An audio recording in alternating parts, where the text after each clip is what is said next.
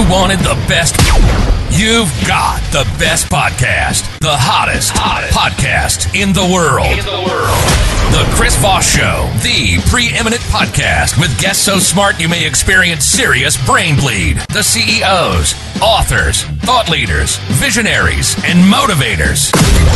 Get ready, get ready. Strap yourself in. Keep your hands, arms, and legs inside the vehicle at all times, because you're about to go on a monster education roller coaster with your brain. Now, here's your host, Chris Voss. Hi, folks. It's Voss here from thechrisvossshow.com.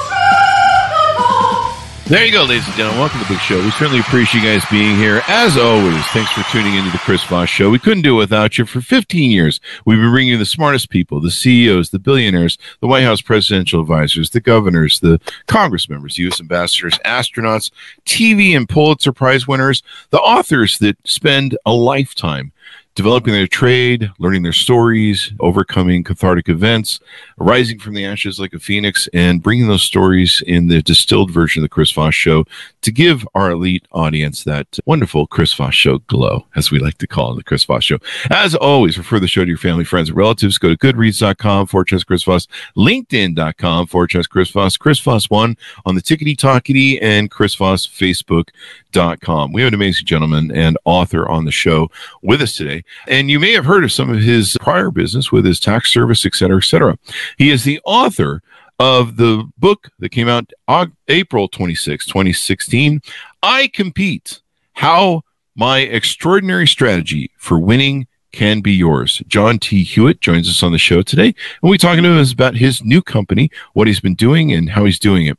John Hewitt is a renowned American entrepreneur who's made a significant impact in the business world through his innovative ideas and strategic thinking. He is best known for his success in the tax preparation industry, having founded two of the largest tax preparation companies in the United States. Jackson Hewitt and Liberty Tax. I'm sure everyone's seen the guys out in the corner spinning those, doing those spinning things to, to do that, and probably the ads. Both companies represent two of the largest top 100 retail organizations in North America. He founded and grew two of them. In 2012, Liberty Tax Service operated 4,000 locations in the US and Canada. International Franchise Association Entrepreneur in 2005. Accounting today, top 100 most influential people, selling a best-selling author in his book iCompete, which is kind of like iPhone. It's got a little small e I before the compete, and how and uh, Inc. magazine was ranked number two in the tax industry and was one of the fastest growing private companies in the United States. And he joins us here today. Welcome to the show, John. How are you? Incredible. Thank you. Incredible. Awesome. It's wonderful to have you as well, sir. Give us the dot com of the new company we're going to be talking about today that you're working on working on loyalty brands. We have we have eight different franchisors under our umbrella. There you go. Loyaltybrands.com is the website. Do I have that correct? That's exactly right. There you go. And is there any other places on the internet you want people to get to know you better? I'm happy with everything under Loyalty Brands. There you go. So go there for all the good stuff. So give us a 30,000 overview, John, of what what you're doing there at Loyalty Brands. Well, as you already mentioned, I found and sold two large public companies that have 10,000 locations at Jackson Hewitt and Liberty Tax. Yeah. And then I said, what am I going to do next? And I said, let's let's get a conglomerate of different franchisors that mm-hmm. can do cross marketing. We can mentor and grow together. And so we have eight different brands that we are building simultaneously. Now, mm-hmm it's sort of the 80 20 rule. Two of them are growing by leaps and bounds, and the others are slower. Mm-hmm. But our, our two premier brands are taxes for sure. That's my been my 54 year career at ATAX. But Zoom and Grooming, the mobile grooming, is is growing exponentially faster than even even the tax division. Wow. Yeah. Well, you know, the great thing about I should come to think of it, I should have went in the tax business years ago because there's always two constants in life, as the as the ancient people say, death and taxes. So it was either that or the funeral business, I guess. There you go. Benjamin Franklin said that 250 years ago. There you go. And, and boy, was he that man had some vision. Zoom and grooming is probably a great business too, because you know I have dogs, and probably with COVID and all the weird things that that went on, you know, remote working, people working from home now. That that's probably a great business for that as well. Yeah, that I've I've learned that that's another certainty of life. People, you know, you, there's nowhere else you can get unconditional love, and some uh, people love their their pets better than their children, better than their spouse, better than anything. It's yeah. again that love is is just unbelievable. It's the best. I've got, I've had four huskies, and aside from the hair, the love is the best. so there, there, you go. There's good and bad in everything. Oh yeah, and and and it's so hard to take your dog you know get him in the car you know then they want to then they want to tear up the car and your car gets full of fur at least mine for huskies having someone come and you know pick them up and do it. And then you know you gotta you gotta go into the pet store that does the grooming and you know then they want to fight or bark at the other pets. And it's a whole it's a whole drama thing to try and go to the pet store with for grooming. So yeah having someone come and and do a home-based mobile grooming seems to be a lot better. So what was your objective in and these are franchise opportunities that you're offering to people who want to buy franchises who want to buy pre-modeled businesses where they don't have to learn the business they don't have to go through the the the rigmarole and and and potential loss of trying to figure out the proper way to do the business and the and market it as opposed to you know failing at it which a lot of business owners do when they start their own companies. Exactly. 95% of businesses that aren't franchises fail within five years. Yeah. And 95% of franchises succeed after five years. It's it's 19 to one more likely you're going to succeed if you're a franchisee rather than a than a mom and pop. And and that's because you you nailed it. You have to have a system of doing business. That's yeah. critical to your and and it's our job and my job to give you the best system in the industry.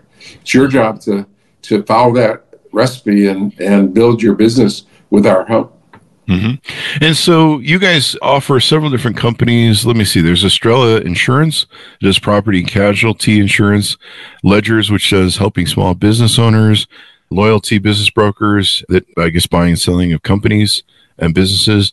Little Medical School provides curriculum for children with focus on healthcare the Inspection Boys, which says home inspection, staffing service, Jocelyn staffing, staffing service.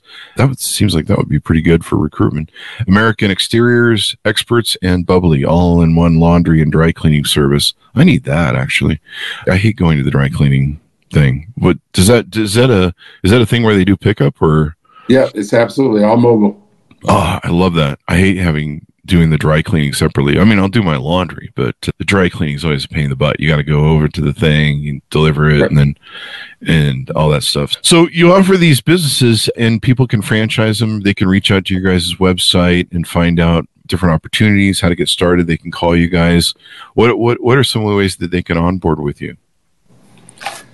Well, the easiest thing to do is is to reach out to us, and we take you through the steps. I mean, mm-hmm. when when we bring in a new franchise, it's not we don't try to sell anyone anything. We try to find the right person, and so we we take people through a, a number of steps. Number one, should you be self-employed? Mm-hmm. 70 mm-hmm. percent of Americans want to be self-employed, but only about twenty can be self-employed.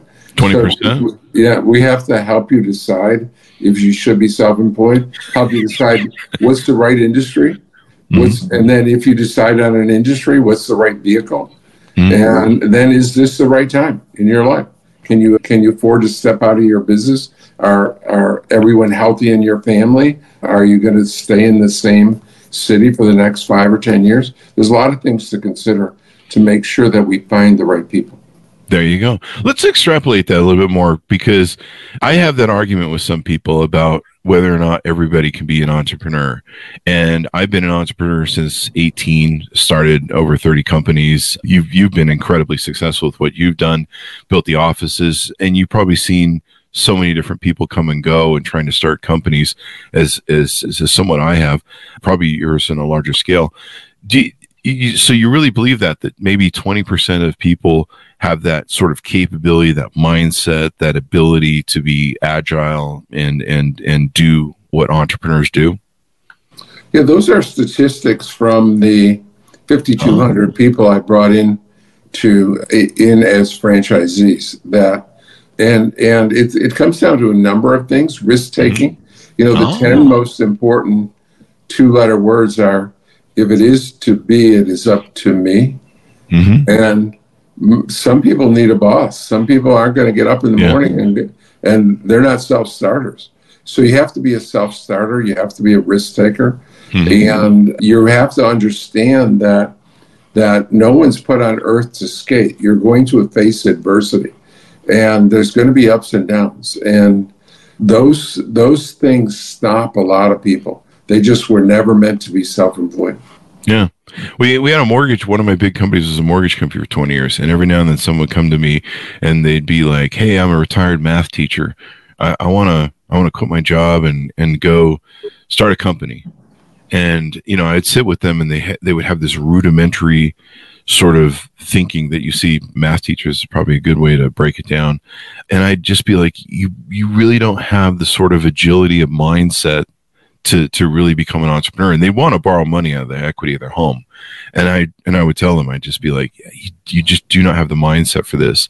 And I, I i'm just warning you that if you're going to go spend 30 or 50000 doing a mortgage loan to tap into your home equity and you're going to blow it on this you can do it.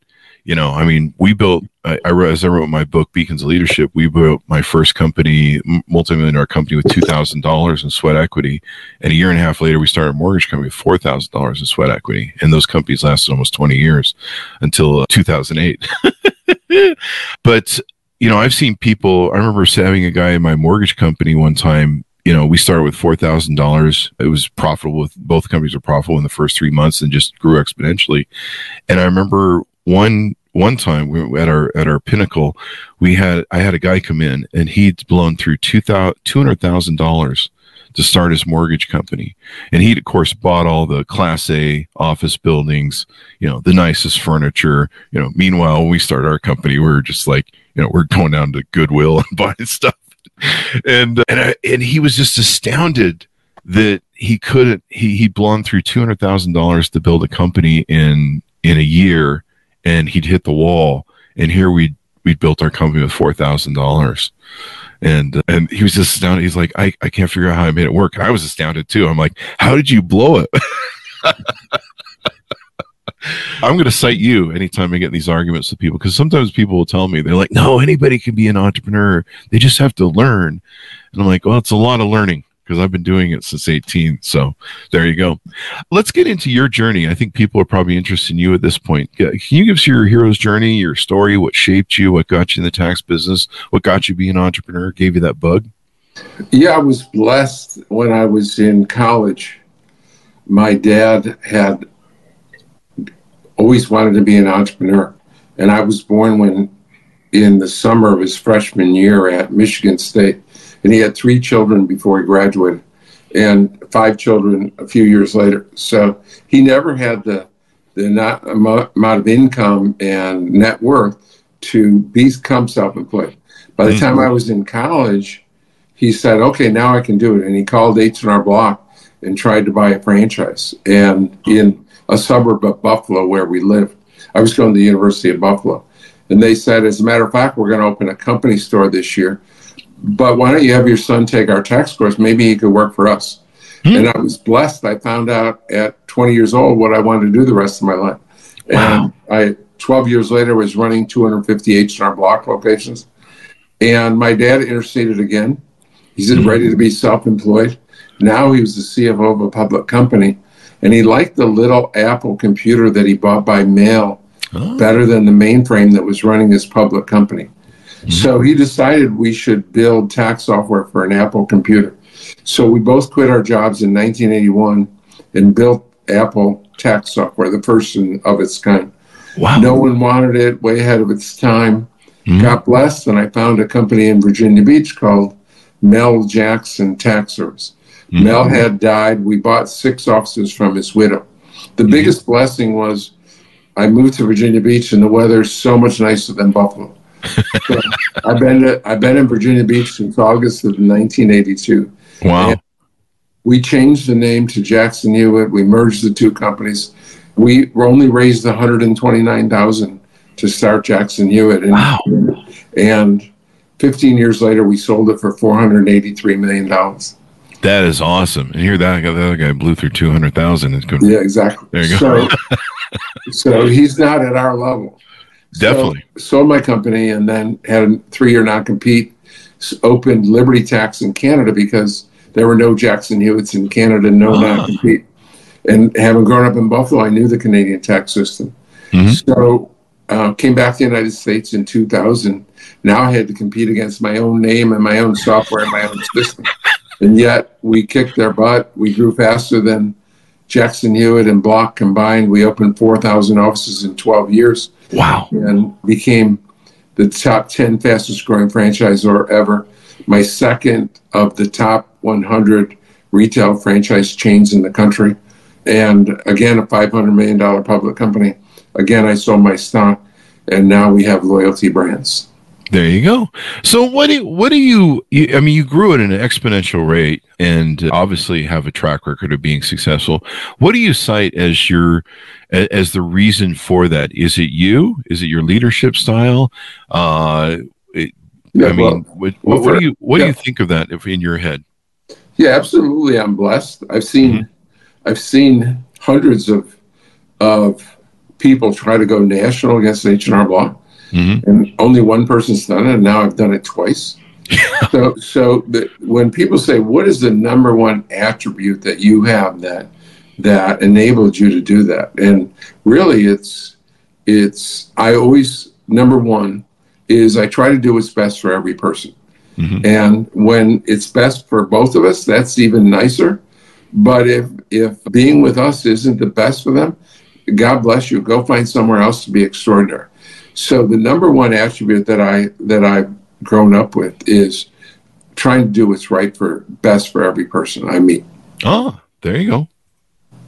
You know, as you as you've done this, I mean, this has to be done with leadership. Of course, leadership is one of my favorite topics to talk about on the show, as our audience knows.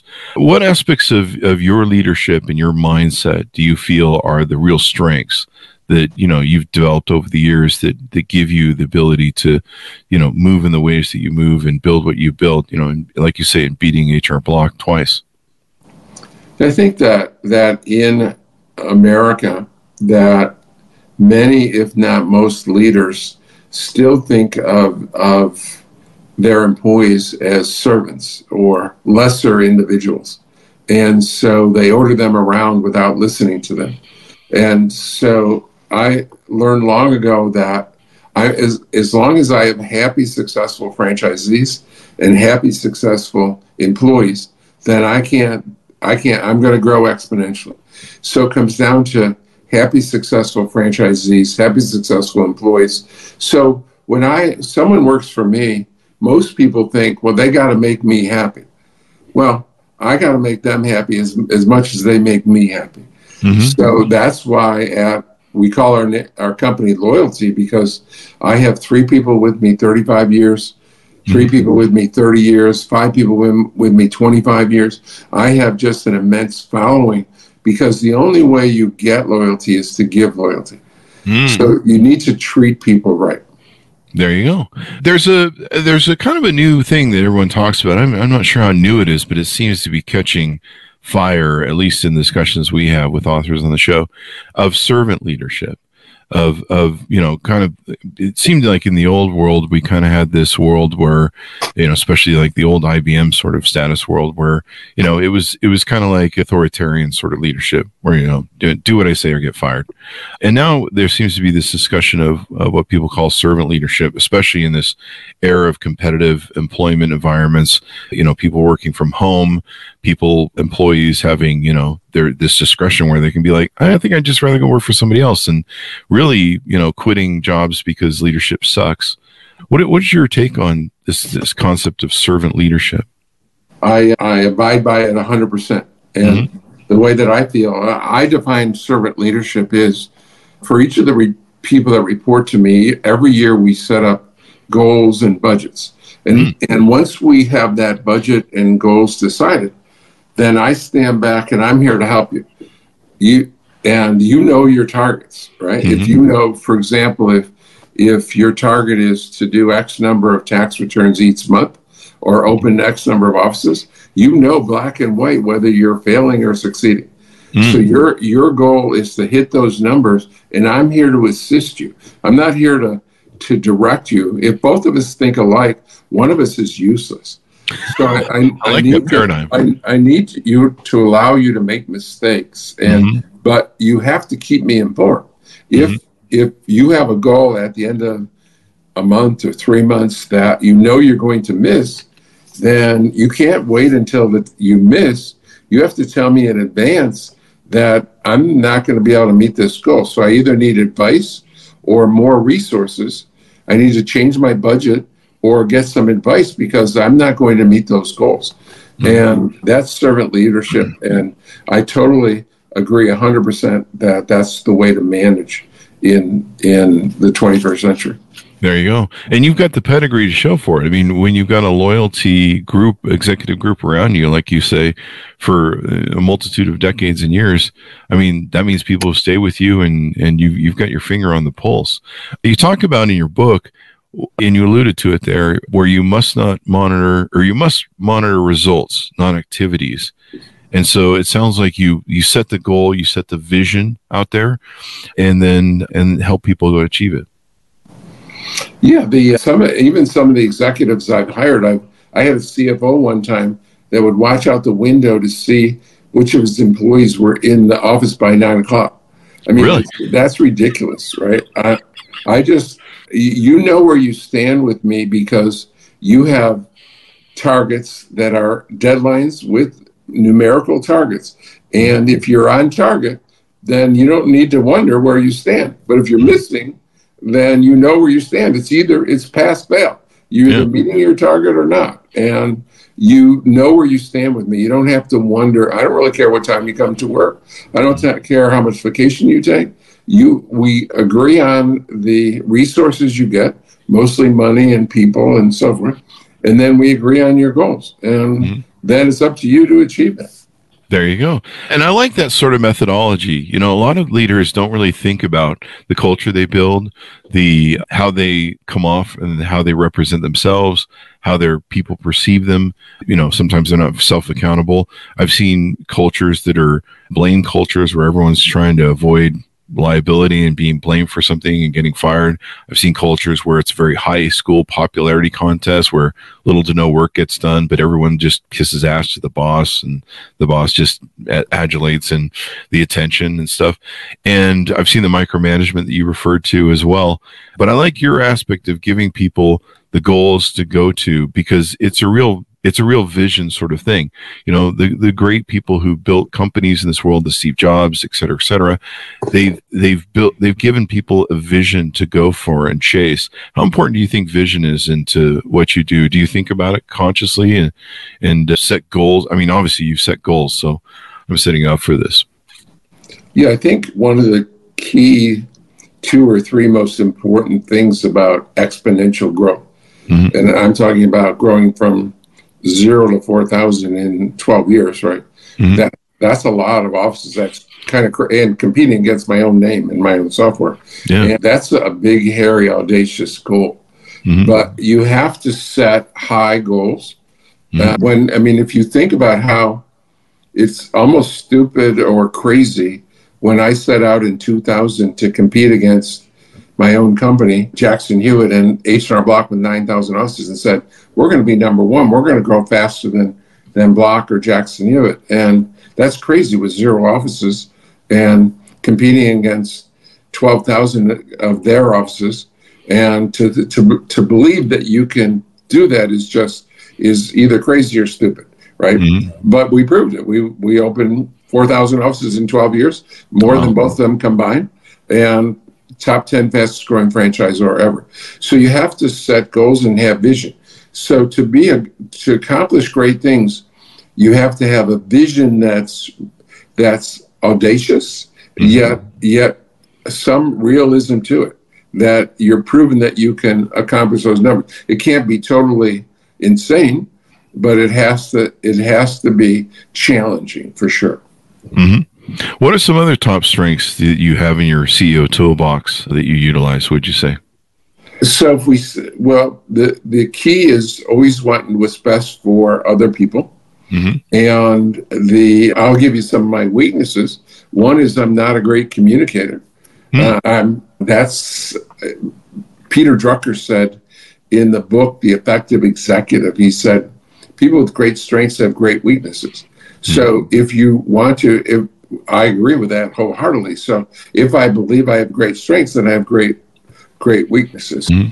Um, but I am good at identifying people and giving them the opportunity. I've created a thousand millionaires, and people oh. often thank me for they thank me for what I've done. What I what I tell them, I get for a na- I gave you a chance for a nanosecond.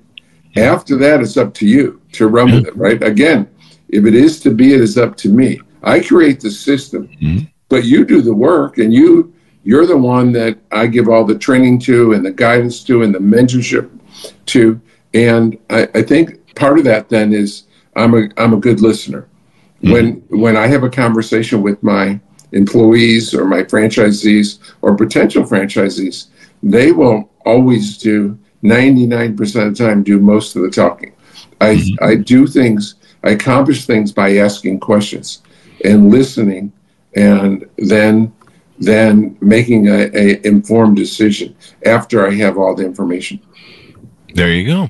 It, you know, and the thing you mentioned that you know your fallacies, uh, you know that your your your your things you're not strong on, but you have that that that it, that invokes that you have self uh, accountability and self actualization, where you know your strengths, you know your weaknesses, you're very aware of them.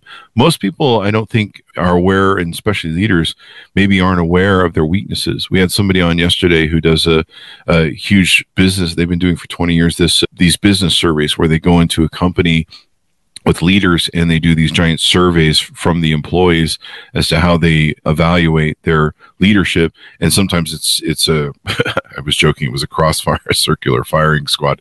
Sometimes they'll do the whole company you know a thousand people where they're evaluating everybody in the company and and and then they sit down with the surveys afterwards and try and figure out their strengths and how they're perceived and all that sort of good stuff. And i think being self-actualized as a entrepreneur is really important like for me, in my business, I, I could be the visionary. I could be the guy who could generate ideas and, and come up with stuff and was constantly the tinkerer and the innovator. But I had to have a business partner as my vice president that for 13, 14 years that was not only my best friend of 22 years, but that I could trust beyond a shadow of a doubt. But also, he could do the rudimentary work. So I could make a business model or a widget or some sort of function. I could be like, okay, here's the application of the business operations for R and D or you know telemarketing or whatever you know sort of business function it was, and I could innovate that, and then, then I could give it to him, and he could make sure that the, that that plate kept spinning. Where for me, that aspect of the business was just mentally draining. Like I would just that that just make me mental do the same thing over and over again. But he, for him, it was great. If I handed him a yellow pad and said, "Hey, I need you to come up with some visionary ideas to fix maybe what's bleeding out in our company, or I need a I need some help on this because you know I don't have all the great ideas. Can you come up with anything?" And he he literally couldn't come up with anything. And so we had that great partnership and me knowing what were my strengths and he knowing what were his strengths made for the great combo. And I think a lot of leaders need to know you know, not not only like you say, and a spouse, what their strengths are and what their and know what their weaknesses are, so they can find people who can fill that gap. Yeah, I was interviewed just the other day, and someone said, "Well, when you're starting a company from scratch and and you're the CEO, who's your first hire?" And I said, "It depends on your skill set. Uh-huh. You hire people with with skills that you don't have." Mm-hmm. And I'm poor at communication. I'm poor at delegation. I'm sorry, not I'm great at delegation. I'm sorry. I'm poor at detail. Ah. And and I want to go too fast. You know, a, a good a great CEO needs a great CFO to hold them back. There you go. So if it were up to me, I would run too fast and the rest couldn't keep up. So I, I need help in detail. I need help in structure and and slowing down occasionally and communicating. There so, you go. So you hire people that have different skill sets. Mm-hmm. and that complement yours and so exactly. fill in those gaps and then build a complete team around you i think do you i'm not gonna well i'm not gonna shade it with my thing but do you think that you think that people one of the problems that ceos have is they think they have to be all of the things that they need they have to do all the things and do you know they have problems delegating they they they think that they have to be the the the person who does everything. And a lot of times they have to start out that way for financial reasons. You know, you, when you're you know starting at your home, you you kind of have to do everything. But there's a point of scale where you need to delegate and not do everything. And I think a lot of people get stuck with that in their head. They become micromanagers usually at that point. Yeah, I think there's two problems in that, and and one problem is some people think they can do everything, mm-hmm. and, which is a huge, huge fallacy. And then and then most people can't delegate. It's to me, it's the number one disease in American management. Really, inability to delegate. Ah, there you go. And then do what you do, where you set goals and you let them run and give them servant leadership as opposed to that's that's you know. difficult to let people make mistakes.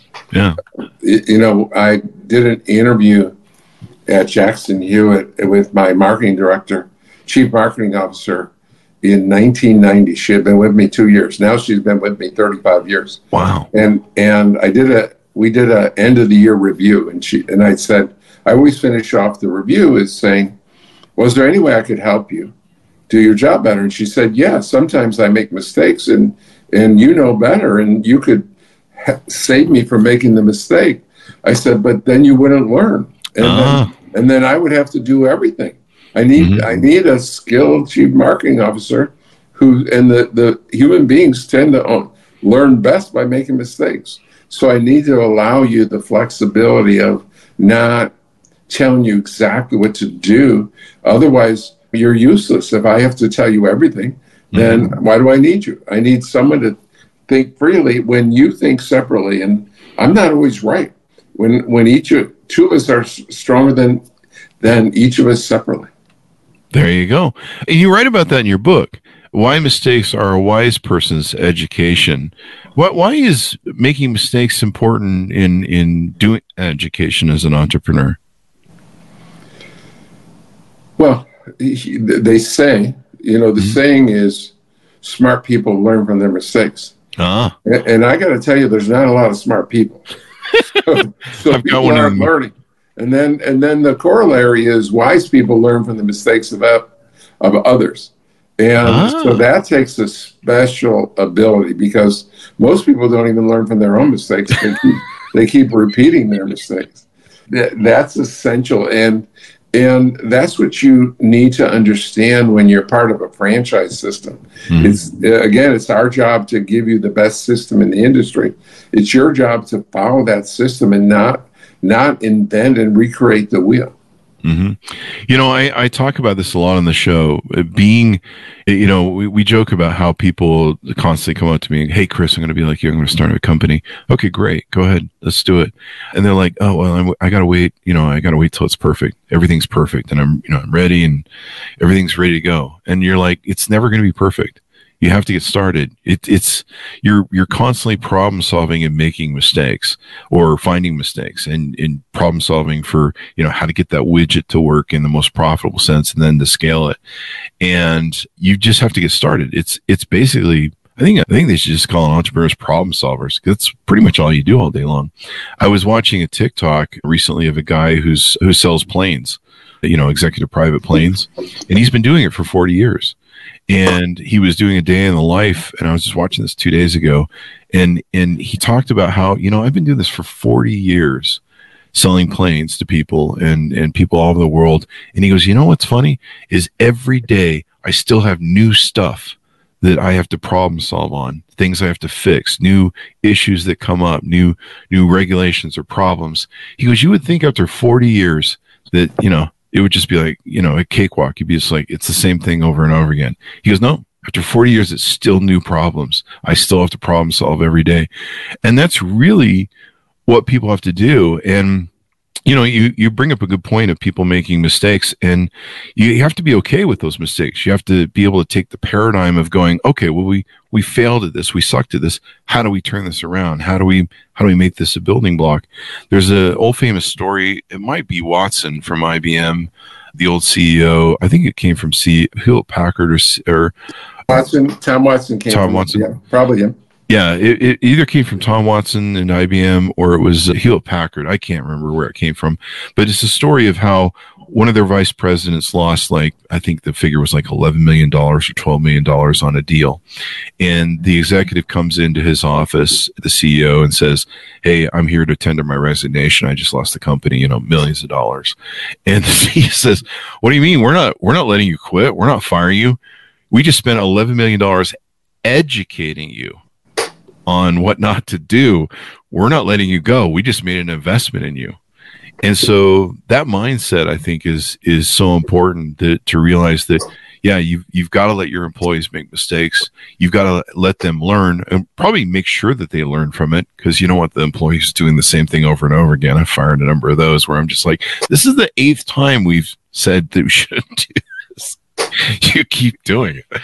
But uh, yeah, problem solving and all that good stuff. Exactly. And, and, and earlier in that, you said that in rolling out new systems and, and I, it frustrates me beyond belief that we continually roll out and improve and develop a new system, but, but people try to get it exactly right before they roll it out. Yeah. And a hundred percent, I think a hundred percent of the systems I've, I've rolled out, whether we spent four hours preparing or four days preparing it needed to be adjusted. So I'm like you, let's you know, let's get it started and yeah. learn learn from the customers, learn from the employees, learn on the fly. You're not going to think of every of everything in advance. Mm-hmm. So roll it out and then test it and then improve it and be ready to fix it and improve it.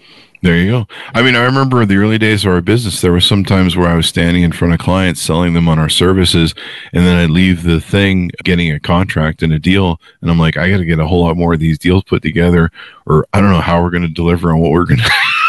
we just promised but I, I knew we could do it from a from a from a sweat equity point of view but i'm like i have to get more customers to make this really work and be profitable. And so you just had to build it, sell it, and go.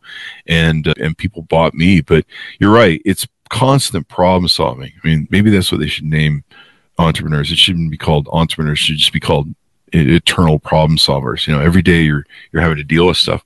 Well, John, as we go out, final thoughts and pitch out on uh, people that can onboard with you, reach out to you that are interested in the franchise opportunities there at Loyalty Brands. Sure, I'm easy to reach. I'm on Wikipedia. I'm on loyaltybrands.com. My email is john at loyaltybrands.com. Easy to find me. There you go. Loyaltybrands.com. You can check out some of the services they have going on over there. John, it's been wonderful to have you on and brilliant discussion on entrepreneurship. You've made over 1,000 millionaires. I have that correct? That's exactly right. there you go. That should just be your tag. I'm John Hewitt, and I made a thousand millionaires. there you go. Thank you for coming on the show and inspiring everybody, and hopefully we'll make some more with your guys' service and what you do. Thanks Thank for coming you, on the show. Thank you. Thank you. Thanks, Ron, for tuning in. Go to goodreads.com for Chess Chris Voss. Order up his book, iCompete. That's a small I with the word compete attached to it, like iPhone. iCompete how My Extraordinary Strategy for Winning Can Be Yours by John T. Hewitt. Go to youtube.com forward slash Chris Voss, linkedin.com slash Chris Voss. Subscribe to the LinkedIn newsletter and the 130,000 LinkedIn group over there, Chris Voss, facebook.com. Thanks for tuning in. Be good to each other. Stay safe. And we'll see you guys next time.